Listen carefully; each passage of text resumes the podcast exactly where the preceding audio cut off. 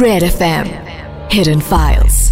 4.0 Cyber Security Expert Amit Dubey के साथ Welcome to this new episode of Hidden Files 4.0 on Red FM. आज के episode में आपको पता चलेगा कि कैसे डेटिंग ऐप पे आया एक मैच आपकी ज़िंदगी की सबसे बड़ी गलती बन सकता है और आपको एक ऐसे मोड़ तक ले जाकर खड़ा कर सकता है जहाँ से वापसी नहीं हो सकती। चौंका देने वाला ये केस। आइए सुनते हैं cyber security expert Amit Dubey से। अंकुश गुप्ता एक आईटी कंपनी के चीफ एग्जीक्यूटिव ऑफिसर हैं और नोएडा में रहते हैं। उस दिन मुझे अंकुश का फ़ोन आया और उन्होंने एक केस के बारे में बताया।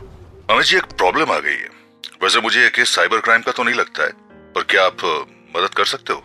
मैंने पूछा हुआ क्या है? मेरे एक बहुत ही क्लोज फ्रेंड हैं रितेश कालरा जी।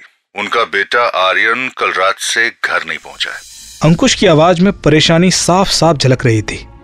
मुझे पता था कि उसने अपनी तरफ़ से सब एफर्ट्स करने के बाद ही मुझे फ़ोन किया होगा।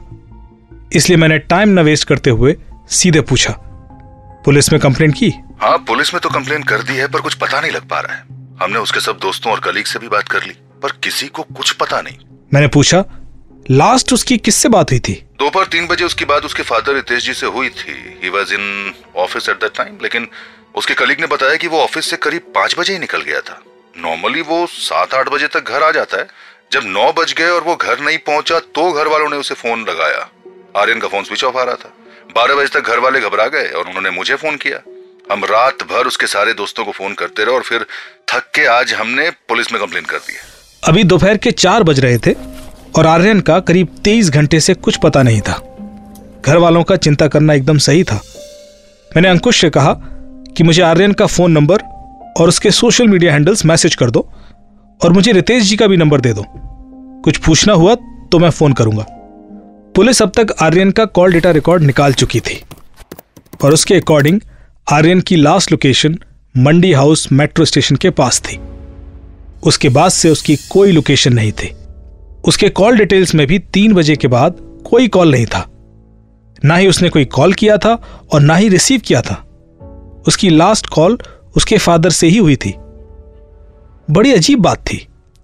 आर्यन का ऑफ़िस दिल्ली के साकेत एरिया में था। तो फिर वो मंडी हाउस मेट्रो स्टेशन क्यों गया? ना तो उसकी किसी से बात हुई, ना ही कोई कॉल आया। मतलब मंडी हाउस जाना उसका पहले से प्लान था। मैंने आर्यन का फेसबुक एनालिसिस करना शुरू किया। उसकी चॉइसेस उसके क्लोज फ्रेंड्स क्लोज ग्रुप सब कुछ। पर ऐसा कुछ अनयूजुअल नहीं मिल रहा था, जिस पर शक किया जाए। बिना किसी रीजन एक इंसान गायब हो गया, और किसी को कुछ पता नहीं। कुछ तो अजीब था। मैंने अंकुश से पूछा कि आर्यन का कोई लैपटॉप या आईपैड वगैरह जो वो घर में यूज़ करता हो, मिल सकता है क्या? अंकुश ने कहा कि आर्यन के पास ऑफ़िस का ही एक लैपटॉप था, जो वो अपने साथ कैरी कर रहा था। हाँ घर में एक आईपैड था, पर वो ज़्यादातर घर वाले ही यूज़ करते थे। पर कोई नहीं, मैं आपको वो भिजवा दूँगा। पुलिस अपना काम कर रही थी।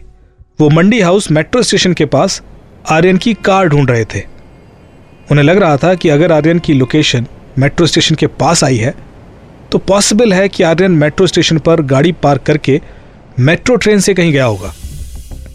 जिस वक्त आर्यन की लोकेशन मेट्रो स्टेशन के पास थी, पुलिस ने उस वक्त के मेट्रो स्टेशन के सीसीटीवी फुटेज भी देखने शुरू कर दिए। पर कुछ भी क्लू नहीं मिल रहा था। फिर हमें लगा कि हो सकता है आर्यन ने गाड़ी कहीं और पार्क की हो और वो मंडी हाउस तक मेट्रो से ही आया हो। पर यह थ्योरी भी डिस्कार्ड हो गई जब हमने टेलीकॉम ऑपरेटर से मिले डेटा को डीपली एनालाइज किया। लोकेशन ट्रैकिंग के मुताबिक आर्यन ऑफ़िस से मंडी हाउस तक कार से ही गया था। क्योंकि मेट्रो स्टेशन के पास आर्यन की कार नहीं मिली और सीसीटीवी कैमराज में भी आर्यन का कोई ट्रेस नहीं था तो अनुमान लगाया गया कि हो सकता है आर्यन ने मेट्रो स्टेशन से किसी को पिक किया हो। पर उसके बाद आर्यन का फ़ोन ऑफ़ क्यों हो गया? वो कौन था जिसको आर्यन ने पिक किया और उसके बाद आर्यन ने अपना फ़ोन बंद कर लिया? और अगर आर्यन ने किसी को मेट्रो स्टेशन से पिक किया तो फिर उसके साथ कोऑर्डिनेट कैसे किया? उसके फ़ोन कॉल में कोई रिकॉर्ड क्यों नहीं था? मैं उस दिन किसी ट्रेनिंग के बाद घर की ओर आ रहा था कि मुझे एक मिनिस्टर का फ़ोन आया। वो बार बार मुझे व्हाट्सएप पर कॉल कर रहे थे, पर मुझे आवाज़ नहीं आ रही थी। शायद डेटा नेटवर्क पुअर था। मैंने उन्हें कॉल बैक किया तो उन्होंने कहा, कुछ सेंसिटिव इन्वेस्टिगेशन हैं। व्हाट्सएप पे कॉल कर सकते हैं? थोड़ी देर बाद जब मुझे सही सिग्नल मिल गया तो मैंने व्हाट्सएप पर बात की। पर अब मेरे दिमाग में यह चीज़ अटक गई थी कि हो सकता है आर्यन ये बातें खुद छुपाना चाहता हो और उसने व्हाट्सएप पर बात की हो। मुझे लगा कि यह मेरे दिमाग में पहले क्यों नहीं आया? मैंने पुलिस ऑफिसर से आर्यन का आईपीडीआर एनालिसिस करने को कहा। आईपीडीआर यानी कि इंटरनेट प्रोटोकॉल डेटा रिकॉर्ड, जो आपकी इंटरनेट एक्टिविटीज़ का रिकॉर्ड होता है। अगर आप सोच रहे हैं कि यह आईपीडीआर क्या होता है तो यह रिकॉर्ड किसी भी फ़ोन यूज़र का स्पेसिफिक पीरियड का इंटरनेट एक्टिविटी का डिटेल होता है कि उसने उस वक्त इंटरनेट पर क्या क्या। किया अगर यूज़र ने इस बीच कोई व्हाट्सएप कॉल की हो या रिसीव की हो तो इससे पता चल जाता है। हालाँकि इससे यह पता नहीं चलता कि उसने बात किससे की। आर्यन का फ़ोन और कोई भी डिवाइस हमारे पास नहीं थी, इसलिए उस दिन आर्यन के साथ क्या हुआ यह जानने में आईपीडीआर हमारी मदद कर सकता था। हमने जब आईपीडीआर एनालिसिस करना शुरू किया तो उस दिन के कई सारे व्हाट्सएप कॉल के रेफरेंसेस हमें मिले। मतलब उस दिन तीन बजे के बाद आर्यन ने व्हाट्सएप पर कई सारी कॉल की थी या रिसीव की थी, पर उसने ये कॉल्स सिर्फ़ एक व्यक्ति से की थी या कई लोगों से, ये पता नहीं पड़ पा रहा था। अब हमारी कोशिश थी उस व्यक्ति तक पहुँचना। पर इस बीच पुलिस को एक ब्रेक थ्रू मिला। आर्यन की कार मिल गई थी। वो वजीराबाद एरिया में पाई गई। किसी ने उसे एक जगह पार्क करके छोड़ दिया था। कुत्ती अब और उलझ गई थी। आर्यन वजीराबाद गया था, वो भी मंडी हाउस मेट्रो से। तो उसने फ़ोन बंद क्यों किया? क्या उसका फ़ोन डिस्चार्ज हो गया था? हम इन्हीं सारे सवालों में उलझे हुए थे। यदि इस केस में कोई क्रिमिनल आर्यन को लूटना चाहता था तो उसने आर्यन की कार वजीराबाद में क्यों छोड़ दी? मामला पैसे के अलावा भी कुछ और था, और जिसका हमारे पास कोई क्लू नहीं था। इस बीच मुझे रितेश जी का फ़ोन आया। उन्होंने बताया कि आर्यन का एक पुराना फ़ोन मिला है। वो खराब हो गया था और उनके घर में ही पड़ा है, लेकिन वो ऑन नहीं हो रहा है। क्या उस फ़ोन से कोई मदद मिल सकती है? ये इंफॉर्मेशन काम की थी? मैंने उनसे कहा कि मुझे वो फ़ोन तुरंत भिजवा दीजिए। वो एक एंड्रॉयड फ़ोन ही था और हम उस फ़ोन को लेकर मोबाइल फ़ोन रिपेयर वाले के पास पहुँचे। उसे ताकीद दी कि बिना कोई डेटा लॉस हुए इस फ़ोन को ऑन करना है। मोबाइल फ़ोन रिपेयर करने वाला कमाल का था। उसने फ़ोन ठीक कर दिया और फ़ोन ऑन हो गया। पर अब समस्या थी कि फ़ोन में एक पासवर्ड था। फिर एक टूल के थ्रू फ़ोन को अनलॉक किया गया। फ़ोन में कुछ भी सस्पिशियस तो नहीं मिला, पर फ़ोन के अंदर आर्यन का जीमेल कॉन्फ़िगर्ड था और वो एक्टिव था। जीमेल के थ्रू जब हमने आर्यन का गूगल डैशबोर्ड एक्सप्लोर किया तो यह पता चला कि आर्यन ने रिसेंटली एक डेटिंग ऐप अपने फ़ोन में इंस्टॉल की थी। इसका मतलब आर्यन किसी लड़की से मिलने गया था। कौन थी वो लड़की? और आर्यन गया कहाँ? हर बार जो नई इंफॉर्मेशन सामने आती, वो केस को और उलझा देती। हमने गूगल ड्राइव से आर्यन का व्हाट्सएप बैकअप निकालने की भी कोशिश की। पर उसमें आर्यन के गायब होने वाले दिन की कुछ भी डिटेल नहीं थी। हमें आर्यन का लापता होने वाले दिन का व्हाट्सएप चैट या कॉल डिटेल्स चाहिए थी। तभी हम क्रिमिनल तक पहुँच सकते थे। हमने एक बार फिर आर्यन के सभी दोस्तों से बात की कि अगर आर्यन ने किसी फ्रेंड या गर्लफ्रेंड का ज़िक्र किया हो पर किसी के पास कोई इंफॉर्मेशन नहीं थी। मैं घर पर इसी इशू में स्टक था और मेरी वाइफ कुमुद ने जब मेरी टेंशन के बारे में पूछा तो उन्हें भी मैंने इस केस के बारे में बताया। कुमुद ने मेरी बात सुनी और कहा मतलब जो कोई भी है उसका नंबर विक्टिम के फ़ोन में तो था ही। मैं अचानक चौंका और बोला वो क्यों? अरे अगर वो किसी से व्हाट्सएप कॉल पर भी बात कर रहा था तो भी उसका नंबर फ़ोन में तो सेव होगा ही ना। क्योंकि वो जो भी था आर्यन उसको जानता था और उसके कहने पर वो मंडी हाउस भी गया। कई बार कॉम्प्लेक्स मेथड्स को फॉलो करते हुए हम बहुत सिंपल सी बात इग्नोर कर देते हैं। ये सही बात थी कि आर्यन के फ़ोन में वो नंबर हो सकता था जिससे कि उस दिन आर्यन की व्हाट्सएप पर बात हुई थी। हमने आर्यन के गूगल अकाउंट से उसकी लेटेस्ट फ़ोन बुक डाउनलोड की और गूगल कमांड के थ्रू इस लिस्ट को इस तरह सॉर्ट कर लिया कि रिसेंटली एडिड नंबर सबसे पहले आ जाए। हमने उन नंबर्स पर फोकस किया जो रिसेंटली एडिड थे और पिछले दो महीने में ऐड किए गए थे। ऐसे सिर्फ़ सत्रह नंबर्स थे। मतलब पिछले दो महीनों में आर्यन ने सत्रह नए लोगों से मुलाकात की थी। और इनसे उसकी जान पहचान इस लेवल तक थी कि आर्यन ने उनके नंबर्स अपने फ़ोन में सेव भी किए थे। अब पता करना था कि इनमें से वो कौन हो सकता है जिसकी आर्यन से उस दिन व्हाट्सएप पर बात हुई थी। हमने न्यूली एडेड नंबर्स में से सिर्फ़ वो नंबर्स निकाले जिनसे आर्यन ने नॉर्मल कॉल कभी भी नहीं की थी। हमारा एम उस सीक्रेट नंबर तक पहुँचना था जिससे आर्यन ने सिर्फ़ व्हाट्सएप पर ही बात की थी। हमने सात नंबर्स निकाल लिए। जिन्हें आर्यन ने रिसेंटली ऐड तो किया था, पर कभी भी कोई भी कॉल रिकॉर्ड उसके सीडीआर में नहीं था। अब इन सात नंबर्स पर इन्वेस्टिगेशन शुरू हुई तो इसमें से तीन नंबर्स लड़कियों के थे। जब हमने इन तीन नंबर्स को कॉल किया तो इसमें से दो नंबर्स स्विच ऑफ़ थे। इन लड़कियों के नाम थे सीमा एंड दीप्ति। हमने इन दो नंबर्स के कॉल रिकॉर्ड्स चेक किए तो जो सामने आया, उसने हमें चौंका दिया। ये दोनों नंबर्स उसी दिन से स्विच ऑफ़ थे, जिस दिन से आर्यन गायब हुआ था। कमाल की बात यह थी कि इन दो नंबर्स के सीडीआर में हमें कोई भी नॉर्मल कॉल नहीं मिला। मतलब ये नंबर्स सिर्फ़ व्हाट्सएप पर बात करते थे। और जब हमने इन दोनों नंबर्स के आईपीडीआर डिटेल्स निकलवाए तो मामला साफ़ हो गया। जिस दिन आर्यन गायब हुआ, उस दिन उसकी इन दोनों नंबर से व्हाट्सएप पर बात हुई थी। क्योंकि इन दोनों नंबर्स के आईपीडीआर में WhatsApp voice call timing and duration Aryan के आईपीडीआर से मैच कर रहे थे। सीमा और दीप्ति की लोकेशन डिटेल्स ट्रैक करते हुए पुलिस उनके एड्रेस आइडेंटिफाई करने में कामयाब हुई। और उन दोनों से जब इस बारे में पूछताछ की गई तो उनके पास सच बताने के अलावा कोई रास्ता नहीं था।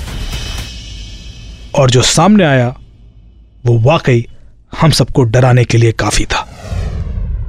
दरअसल, एक डेटिंग ऐप के थ्रू आर्यन इन लड़कियों से मिला था। उसको पता भी नहीं चला कि उसे एक जाल में फंसाया जा रहा था। पहले एक लड़की के साथ उसने कुछ टाइम स्पेंड किया और फिर पैरेलली दूसरी लड़की ने भी उससे कांटेक्ट किया और उसके साथ बात करने लगी। फिर जल्दी ही इन्होंने आर्यन से पैसे मांगने शुरू कर दिए और फिर उसको ब्लैकमेल करना शुरू किया। जिस दिन आर्यन गायब हुआ, उस दिन उसने सीमा को मंडी हाउस से पिक किया। सीमा ने आर्यन को कोई ड्रिंक दी और आर्यन बेहोश हो गया। सीमा ने आर्यन का फ़ोन ऑफ़ कर दिया और उसे गाजियाबाद की तरफ़ ले गई। इन दोनों का प्लान था कि आर्यन के कुछ पर्सनल वीडियोस बना के उससे और पैसे निकलवाए जाए। पर शायद आर्यन को जो ड्रिंक दी गई, उसमें नशे की क्वांटिटी ज़्यादा थी और उसकी जान चली गई। लड़कियों ने उसकी बॉडी दिल्ली से बाहर एक रेलवे ट्रैक पर डाल दी और उसकी कार वजीराबाद में एक पार्किंग लॉट में छोड़ दी। एक डेटिंग ऐप से शुरू हुआ यह खेल किसी की जान तक ले सकता है। शायद किसी को भी अंदाज़ा नहीं था। तो आज की कहानी से एक बात तो सीखने को मिलती है कि इंटरनेट पर किसी भी इंसान की कई आइडेंटिटीज हो सकती हैं, लेकिन उसकी रियल आइडेंटिटी एक ही होती है। अगर आप थोड़ी सी जाँच पड़ताल करेंगे और इंटरनेट पर ढूँढने की कोशिश करें तो आप उसकी रियल पहचान ढूंढ सकते हैं। याद रखें कि कोई भी व्यक्ति एक या दो हैंडल्स तो फर्जी बना सकता है, पर पूरे इंटरनेट पर हर जगह, हर प्लेटफॉर्म पर अपनी फेक प्रोफ़ाइल नहीं बना सकता। थोड़ी सी सर्च आपको उस व्यक्ति की सही पहचान दिलाने में मदद कर सकती है। सेफ़ रहें, सुरक्षित रहें। लेकिन अभी हम जान लेते हैं कि कैसे आप इस तरह के क्राइम से सेफ़ रह सकते हैं। जानते हैं आज की एक्सपर्ट टिप्स हमारे एक्सपर्ट से। हमारे साथ हैं यशस्वी यादव जी, जो कि इंस्पेक्टर जनरल ऑफ़ पुलिस हैं महाराष्ट्र साइबर में। सर, हिडन फाइल्स 4.0 में बहुत बहुत स्वागत है आपका। कैसे हैं आप? मैं बिल्कुल ठीक हूँ और सभी श्रोताओं को मेरा प्यार भरा नमस्कार। सर चाहे डेटिंग एप्स हो या social media platforms fake identities आजकल बहुत कॉमन हो गई है। जो भी फ्रेंड रिक्वेस्ट या फ्रेंडशिप रिक्वेस्ट हमारे पास आती है हम ये कैसे पता करें कि उसके पीछे जो व्यक्ति है वो सही है या गलत? सर वो कौन सी सिंपल टिप्स हो सकती हैं जिनसे हम किसी भी प्रोफ़ाइल के पीछे की सच्चाई को जान सकें और अपने आप को बचा सकें? ऐसी बहुत सी डेटिंग साइट्स हैं सोशल मीडिया साइट्स हैं जहाँ पर बहुत सारे ऐसे साइबर क्रिमिनल्स बैठे हुए हैं, ऐसी सभी फ्रेंड रिक्वेस्ट या ऐसे सभी इनविटेशंस जो आपको इन साइट्स पे आए, उस व्यक्ति की अच्छी तरह से जाँच पड़ताल करें। हो सके तो उसका वो टेलीफोनिक एंड वेरिफिकेशन भी करें और साथ ही साथ उसकी सोशल एग्जिस्टेंस ऑनलाइन एग्जिस्टेंस के बारे में पता करें। जैसे कि यदि आपको फेसबुक से कोई रिक्वेस्ट आती है तो आप ये पता करें कि क्या ऐसा व्यक्ति दूसरी वेबसाइट्स में है, दूसरे सोशल वेबसाइट्स में है, जैसे इंस्टाग्राम लिंक्डइन एट्सेट्रा यदि वो नहीं है तो आप सचेत हो जाएँ और साथ ही साथ ये भी पता करें कि आपके कोई कॉमन फ्रेंड्स हैं, आप उसको वेरीफाई कर सकते हैं या नहीं। एक और इंपॉर्टेंट तरीका है कि आप उसकी पेज की क्रोनोलॉजी देखें। कितना पुराना पेज है और कब से उसने ये पेज में इंटरेक्शंस चालू किए हैं। उसके फॉलोअर्स कितने हैं, उसकी पोस्ट पे लाइक्स कितनी हैं कमेंट्स कितनी हैं। जनरली फेक प्रोफाइल्स पे बहुत कम फॉलोअर्स होंगे या बहुत कम समय से ये प्रोफ़ाइल चालू होगी। एंड में मैं इतना ही बताऊँगा कि फिर भी यदि आप किसी फ्रॉड के शिकार हो जाते हैं तो कृपया 1930 ये नेशनल लेवल हॉटलाइन नंबर है। 1930 1930 इस पे फ़ोन करें। इससे कम से कम आपका ट्रांजैक्शन यदि आप ऑनलाइन फ्रॉड के शिकार होंगे, वो रुक जाएगा बैंक्स में, जिससे आपका पैसा बच सकता है और साथ ही साथ लीगल प्रोसेस भी चालू हो जाएगा। और साथ ही साथ नज़दीक के साइबर पुलिस स्टेशन में अपनी शिकायत दर्ज कराएँ, एफआईआर कराएँ, जिससे ऐसे क्रिमिनल्स को सजा मिल सके। Thank you. Good day. Thank you so much sir अपना कीमती समय देने के लिए। और इतनी महत्वपूर्ण जानकारी साझा करने के लिए आई एम श्योर कि हमारे लिसनर्स को इससे बहुत मदद मिलेगी वो अपने आप को सेफ़ रख सकेंगे। हम आपसे आगे भी जुड़ते रहेंगे फिर बातचीत करेंगे। बहुत बहुत धन्यवाद सर जरा सोचिए एक मिनट में अगर हम अपनी लाइफ के प्राइम से पॉइंट ज़ीरो पर आ जाएँ, तो दिमाग में यही ख्याल आता है कि काश कोई मदद करने वाला होता। और साइबर क्राइम से खुद को सेफ़ रखने के लिए सबसे बड़ी मदद होती है इन्फॉर्म्ड रहना। तो अपने सवाल पूछते रहिए और साइबर क्राइम से सेफ़ रहिए।